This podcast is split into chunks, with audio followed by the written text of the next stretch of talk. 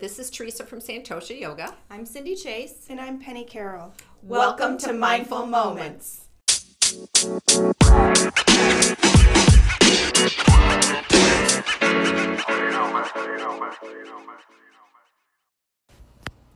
Hi, this is Penny. Today I'm interviewing Jill Mazur, just so you can get to know her a little better. She's one of the yoga instructors at Santosha Yoga, but you might not know her because she teaches only on Wednesday mornings. So if you're a yogi that comes in the afternoons or evenings, you might have missed her. So I'm looking forward to helping you get to know her better.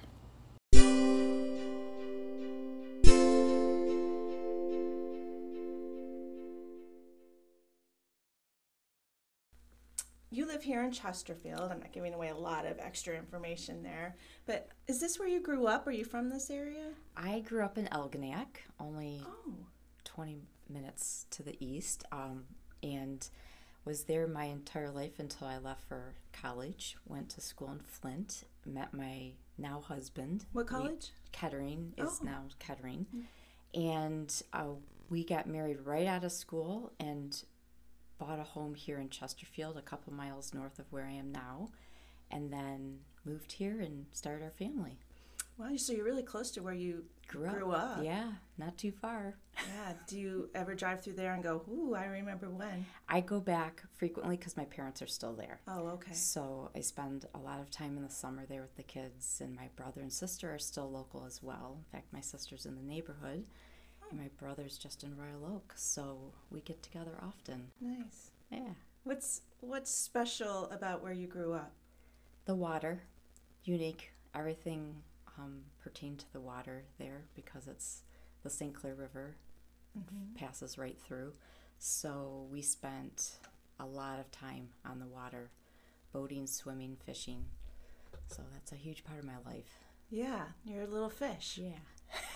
You're not an Aquarius, are you? No. Pisces? Aries. Air. Oh, Yeah. so wow. Fire and water. Listen to you. Does that explain your personality? I think so. kind of a little bit of uh, this and a little bit of that. A little this and that and sparks here and Yeah. yeah. Um, what did you study at Kettering? Manufacturing systems engineering. Ooh. So I'm a spreadsheet engineering kind of mentality person. That's my comfort zone. So the yoga world is the complete opposite of that. Right. right. Or not. Which is I mean, If you, if you were to think about systems and biomechanics of bodies and some of those theories, maybe there's some similarities. Yes, definitely a crossover. So I left that world um, in nine to five fashion after the kids were born. I ended up staying home and transitioning into um, teaching fitness classes. Right. So, are you an ACE certified fitness instructor? It's changed names a couple times. Um, I'm currently with AFA, American Fitness Association of America, or whatever their initials are these days, and they've combined with somebody else.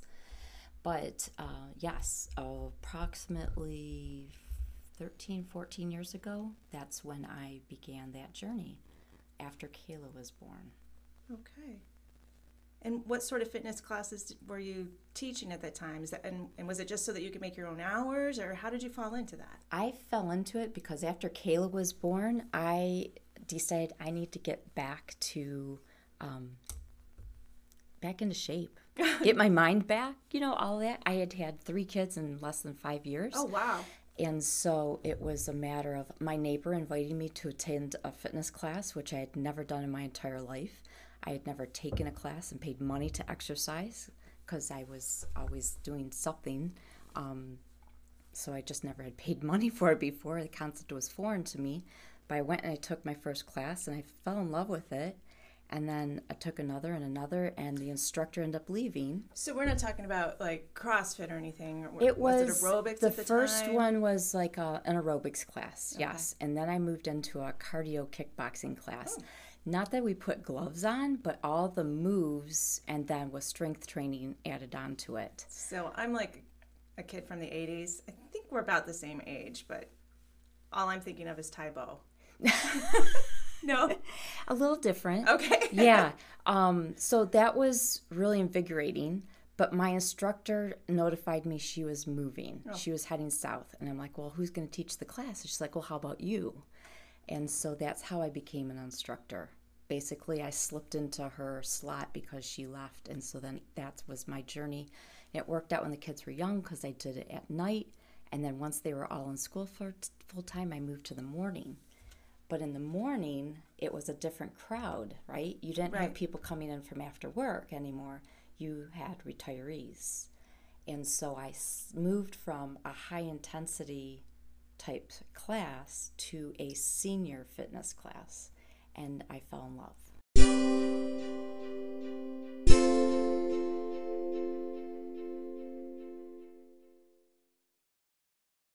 So my instructor left um, to move out of town, and I ended up being able to fall into her time slot and um, started teaching a high impact, you know, strength training classes for a while at night. And then all the kids were in school, and I moved to daytime classes because it was easier to do it while they were at school and then run all the carpool duties at night. So moving into daytime gave me um, a whole different crowd of people. I was then re- um, instructing more of retirees. And so I learned how to adjust my whole not going jumping jacks to a little bit different heart rate pace and I fell in love with the outcome of just knowing that these women weren't coming in to be bodybuilders. They were coming in because they hadn't taken care of themselves in a lot of years and this was their first time taking doing something for themselves. nice. And so it was really heartwarming Right. um, and really a nice experience. And so that's transitioned into, I think, how I teach my yoga classes as well is more of focused on helping people feel the best that they can. Right. So how long did you do that before you found yoga? I'm assuming It was a you while. found and were practicing yoga before you went into teacher training. Yes. So I was doing the cardio classes for about three or four years before I discovered yoga. And actually, funny story Teresa was my first teacher, but not at Santosha because she didn't have the studio yet. Right. I was one of the um, people taking it from her at an off satellite campus, Right. if you will. And I did a six week session. I was like, what? We're going to lay down at the end of class? I did no and that's clue. exercise? Right? what? What is this Shavasana? I didn't know how to spell it, say it, none of that. So that was a weird experience. But then Was it was it hard for you? It was Not because just- I had to slow down Not just mentally, but also physically. physically and mentally challenging. And so then I didn't go back. I was like, yeah, that was a good experience. Well, then my sister invited me to a class at Santosha. And she's like, yeah, there's this Teresa May. And I'm like, wait a second. So I went in when we had the smaller studio mm-hmm. and took a couple classes and was like, oh, now I'm getting what yoga is. And then I started becoming more regular. And one day at the end of a class, I'm like, all of a sudden the wheel, it like, it clicked. That click of, I'm not doing this for physical activity anymore. This is for my mental well being. Nice. And then shortly after that, I inquired about teacher training. So, with the fitness background and then with the yoga, as you fell into that and have been practicing for some time and now are a yoga instructor, um, do you think yoga is a sport or a fitness activity? I can see it for people who come into it looking for that aspect. Like there's a I would say yoga in itself is like this huge umbrella, right? And so you have these little silos where you have the community that just wants the tight butt, and then you have another group of people that wants the philosophy.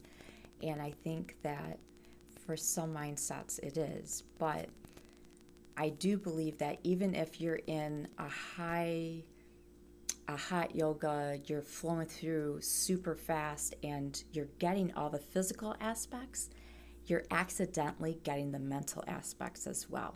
I think it still happens. Um, and one of the questions I had written down because I know that you're also an avid golfer. I do golf occasionally. And yes. Do you bowl as well? I know your kids do. Uh, I'm very recreational. Okay, but Yes. you are a golfer. I, I used to golf a lot. I've taken a few years off here, but I might go tomorrow. Handicap? oh, that'd be terrible. Oh, My kids are fantastic. Okay. I go to support them now. oh, all right.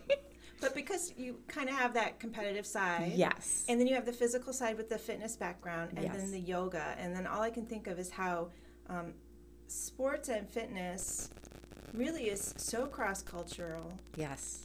but uh, from the beginning of time to now. So, do you find that they all sort of intertwine and help your way of living? Absolutely. How so? Yeah, I think that you need um, you need balance in all aspects, right? So I think you need to have something that you're passionate about. For some people, that might be running.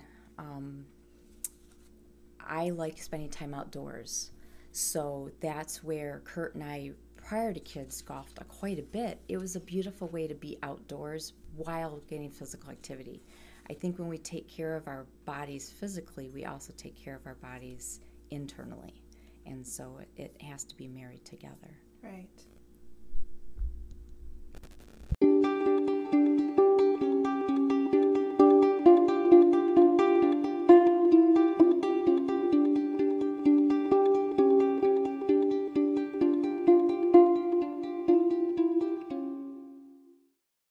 So you've been teaching for five years, practicing for a little longer than that. What perspectives of yoga have changed since you became a yoga teacher? I came into it in not knowing the philosophy at all. Um, it was totally foreign to me. Sanskrit was definitely a foreign language. but since then, I understand how I probably knew more. We don't give ourselves enough credit of just knowing what we don't know. I guess that doesn't make a whole lot of sense. But the yoga philosophy is a way of living that we actually all do every day. We just aren't aware of it. Oh, good. Does that make sense? yeah, no, that's a great way of looking at it. it's really ingrained in everyone. It's unlocking those little keys to figure it out that this is really a good thing. Um, and so I guess I've just kind of adapted to more understanding the philosophy more and then recognizing it in my daily life so that I can spread that information in a way that's um, a little easier for people to understand, I hope. Right. So what what makes a good life? Balance. Balance. How do I do that? Mind, body, and spirit. How do we do that? Please give us instructions.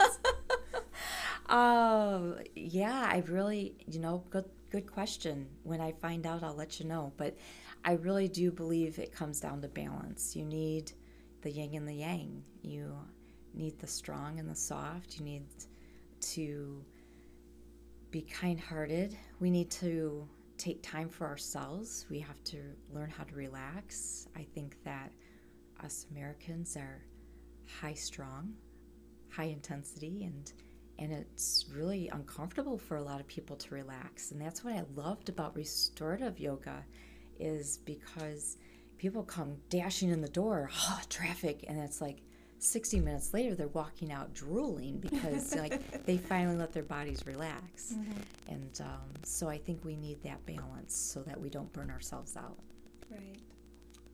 And how is your yoga teaching? How is your instructing different now, five years after um, when you were first a teacher? Oh, much more. At the very beginning, it was very mechanical. I was very worried about making sure that I instructed where the feet and the hands and the hips and everything goes, which is very important, right? We want anatomical correct positions so we don't hurt ourselves. That's definitely a focus. But I think now a lot of my messages are more heartfelt, um, digging deeper into the internal side of how we are emotionally, how we are well being wise, because taking care of our well being, you know, like what the words we say to ourselves in our own minds is as important, if not more important, than what we're doing physically um, on the outside. So I think I've softened my my messages to be all about love. Oh wow. And I've been to some of your classes back when I could go on Wednesday mornings, and often you use um, quotes and readings in your teachings. Do you just share things that have already spoken to you, or um, do you keep a list? Um, do you want to share a favorite passage with us? I. It's funny. I don't necessarily read books front to back. Mm-hmm. Um, specifically, Dr. Wayne Dyer's books, I tend to just open up, and whatever page opens that day is the one that was supposed to be read, I guess, right? And so I will do that a lot. Um, Rumi's another one, his book of poems. I'll just open it up and read the first one that I see on the page and does it strike a chord?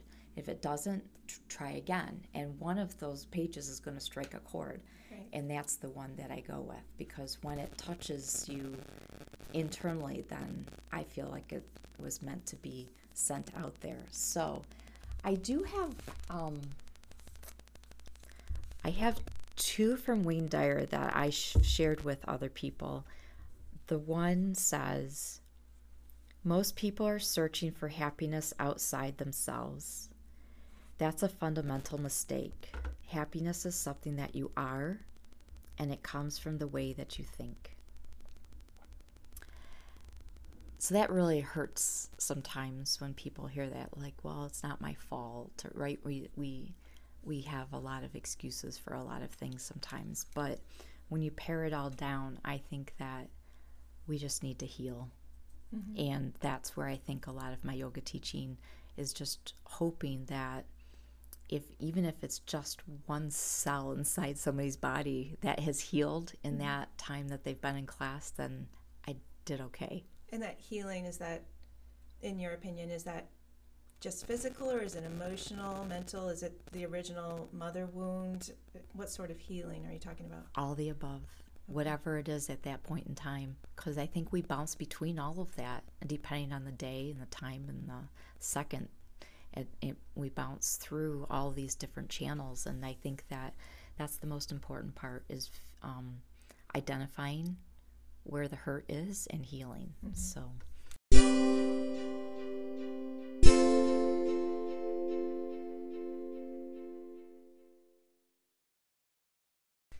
And in the healing, you are now a Young Living, independent distributor of oils. Yes. And is that part of your healing path? Absolutely, yes. Um, I discovered essential oils about the same time I discovered yoga. I definitely, um, you know, coming, we mentioned I was an engineer, so I was very scientific based on everything. Everything was mechanical, you know, periodic table, and all of this other stuff. I would have just laughed at 25 years ago. It's just foo foo. right Right. right um that's where i was in that stage of life uh i didn't appreciate or comprehend the the nice softer sides of things and now looking back it was like well i was probably searching and didn't know that's what i was searching for Or were you maybe holding and protecting yourself from that vulnerability? the whole healing process, Right. right? You put up tons of walls. And so um, essential oils has definitely been um, now a huge part of my life. I love to share, I love teaching. Um, you know, when I was in elementary school, I used to come home from school and play teacher because I always thought I would be a teacher one day. So, in a way, now I am. Just not in an elementary school. Right. And not with the periodic table, but kind of because it's very chemical based. oils absolutely yes there, it can be it can get as nerdy as you want it to get but i think that they're amazing uh, an amazing tool just like our a yoga practice is an amazing tool the ayurvedic medicine um, practice is amazing all of those holistic things are uh, definitely needed and powerful in our daily lives. I look at the oils um, in two different ways, and people are like, two? I'm like, well, there's a lot of reasons you come to them, but one is either a physical aspect or the other is an emotional aspect. And the beauty of it is you don't have to understand why or how it's working, just trust, and it does. So I love it. That's great. What's your favorite? If you have to pick just one, or maybe I can give you two, because I know there's a lot. um, what's your fa- what favorite oil could you never give up, and why? Stress away. Oh, that's a good one. It's a blend, so technically it's not just one. It's composed of, I think, five oils, but um, it was my first and still is my favorite. I keep a bottle in my purse. I'm almost never without it um, because it just calms me down mm-hmm. and it just lets me do exactly what it says. It melts the stress away. And again, I don't have to understand which receptor that molecule is going to, but it flips the switch. It's like an electrical circuit switch. You turn the the switch on on the wall and within milliseconds the light switch turns on the light bulb and in essential oils you rub it into your skin and within 15 to 20 minutes it's flipped the switch and you're feeling the effects so i love that Stress away. Any other one? uh, frankincense Oh, good too. mm-hmm Not just for Christmas, huh? Not just for Christmas, definitely not. Um, for a while there, you know, we all ebb and weave out of our um, practice and everything. And for quite some time, I was dropping a drop of frankincense on the top of my head before class.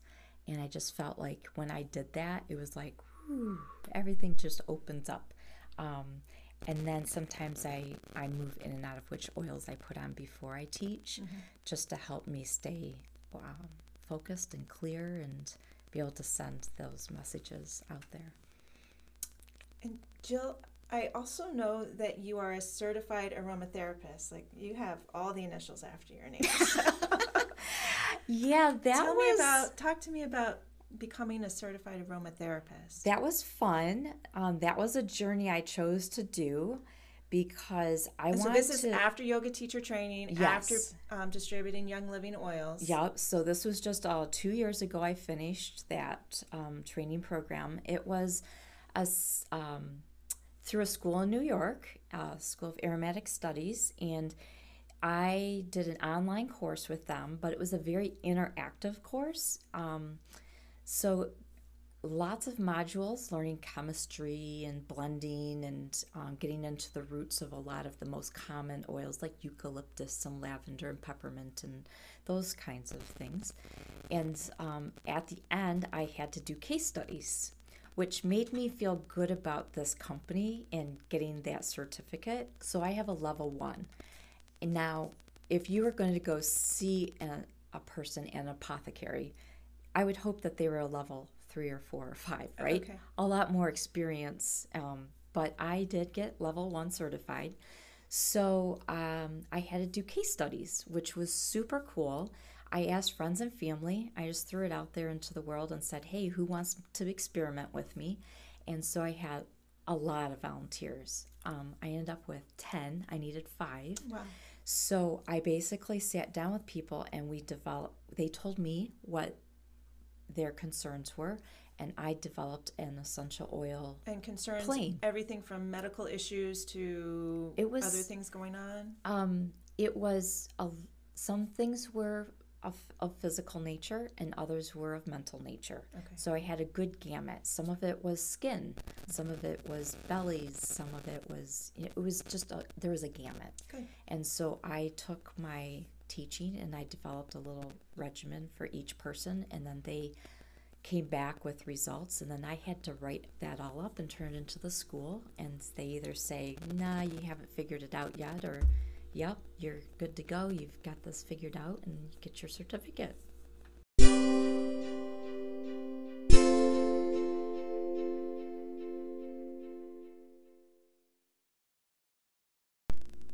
Okay, Jill, now's the part where I'm going to ask you just some completely random uh, questions that might not have anything to do with yoga. Are you game? Okay. All right. And this is just in our bid to get to know you a little bit Sure. better. All right. Do you see yourself as a gardener or a builder? and explain which. Ooh, I think there's a crossover there.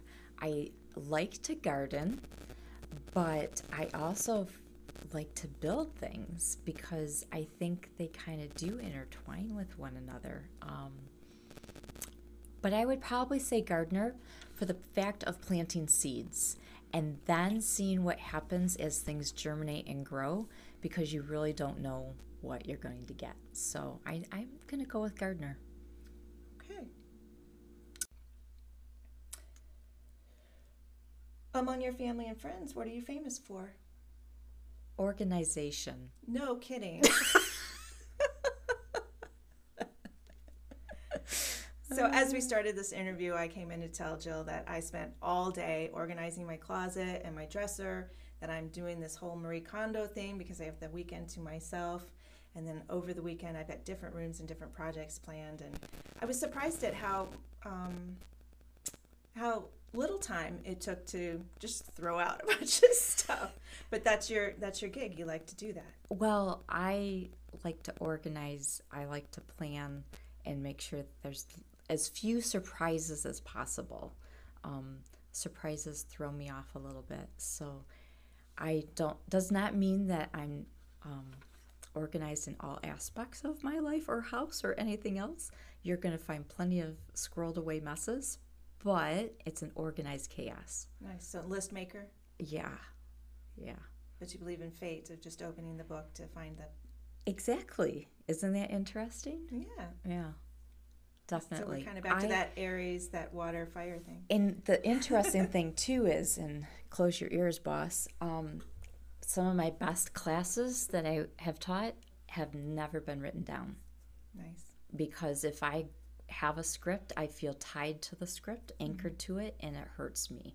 Um, I'm better to have a concept, have ideas, have an um, in in almost everything. Just have a framework, and then flow with the audience. And so does that come after you've taught for a while because you, you know the students that usually show up for your classes Yeah. and uh, you're comfortable in the environment now. You, you trust yourself a little bit more. I definitely do. Right, absolutely. If I if I had scripted everything down to the minute, it would fail miserably. So instead, allow myself to have a framework and then weave in and out of it as need be. So still organized, but enough creativity, yeah, some room to, to flow. right? Um, besides yoga, what two groups do you belong to where you know the most people? Ooh. Hmm. I am. I have a large network now with the essential oil community. I feel like that is another group that I belong to that is like minded and has um, the mindset of helping people be the best part of themselves. The yoga community obviously um, is amazing in that way. And then I still have a, a good group of people from my previous non yoga and oil life that um, are really good about that too. One of my favorite interviewers finishes his interviews um, with some would you rather questions. Are you game for that? Okay, let's play. right, So it's just going to be. I think I've got. Um, I've got four that I'm going to ask you. All right. Okay. And um, would you rather be forced to dance every time you heard music, or be forced to sing along any to any song you heard? I dance. You're a dancer. I would dance. Shake your groove thing. Sure. Are you a dancer? I um At the random wedding, you're the person out there. I like to dance. I feel, um, again, the creativity, like just whatever. Am I good? Absolutely not. But it just movement. Movement, I think, is a common theme throughout everything I've done sports, yoga, whatever. Movement. Movement. Would you rather have limitless international first class tickets or never have to pay for food at restaurants? I think I want to travel. You I would rather travel. I love going new places. Um, the last two summers, we haven't taken any super big vacations. Um, we've been doing the college tours instead. But prior to that, every summer, for many summers in a row, we took the kids and we went faraway places in the United States. Okay, we did cross the borders, not internationally. But, you know, those are some of the most magnificent memories because one, you're you're experiencing new landscape, environments, and people. Our country, we are not all alike. No. And it is so it- cool. It's cool. It's It okay. is so it's the best cool. part about us. It is so cool to go to South Dakota and go into a local non chain restaurant and just listen to the waitress talk Mm-hmm. because it's so cool to get to know people that way um, or whatever, you know, um, all across our country. So, yeah, I would travel. All right. Would you rather change gender every time you sneeze or not know the difference between a baby and a muffin? I don't know where I get these questions. That from. is hysterical. I I would probably change gender Yeah. for a different aspect of Well, are you one of those people that when you sneeze, you sneeze like five times in a row? no, Okay. I don't. You would So, change gender and, be that for a while. for a while and and understand and appreciate from a different lens what the world is like, cool. right? Yeah, cuz That's very open of you. yeah. Okay, last one. Would you rather be a mermaid or a unicorn? Oh, that is so funny cuz I I'm surrounded by both types of people, I think. I'm going to go with the unicorn though. Even though I grew up on the water and I, you know, at one point in life probably had gills, I would go with the unicorn. Nice. Yeah. Well, Jill, thank you for your time today. I feel like we've really gotten to know you, your um, your take on yoga, and then all of your other interests that intertwine with your yoga practice, your yoga teaching. And I look forward to taking a class with you again. Thank you, Penny.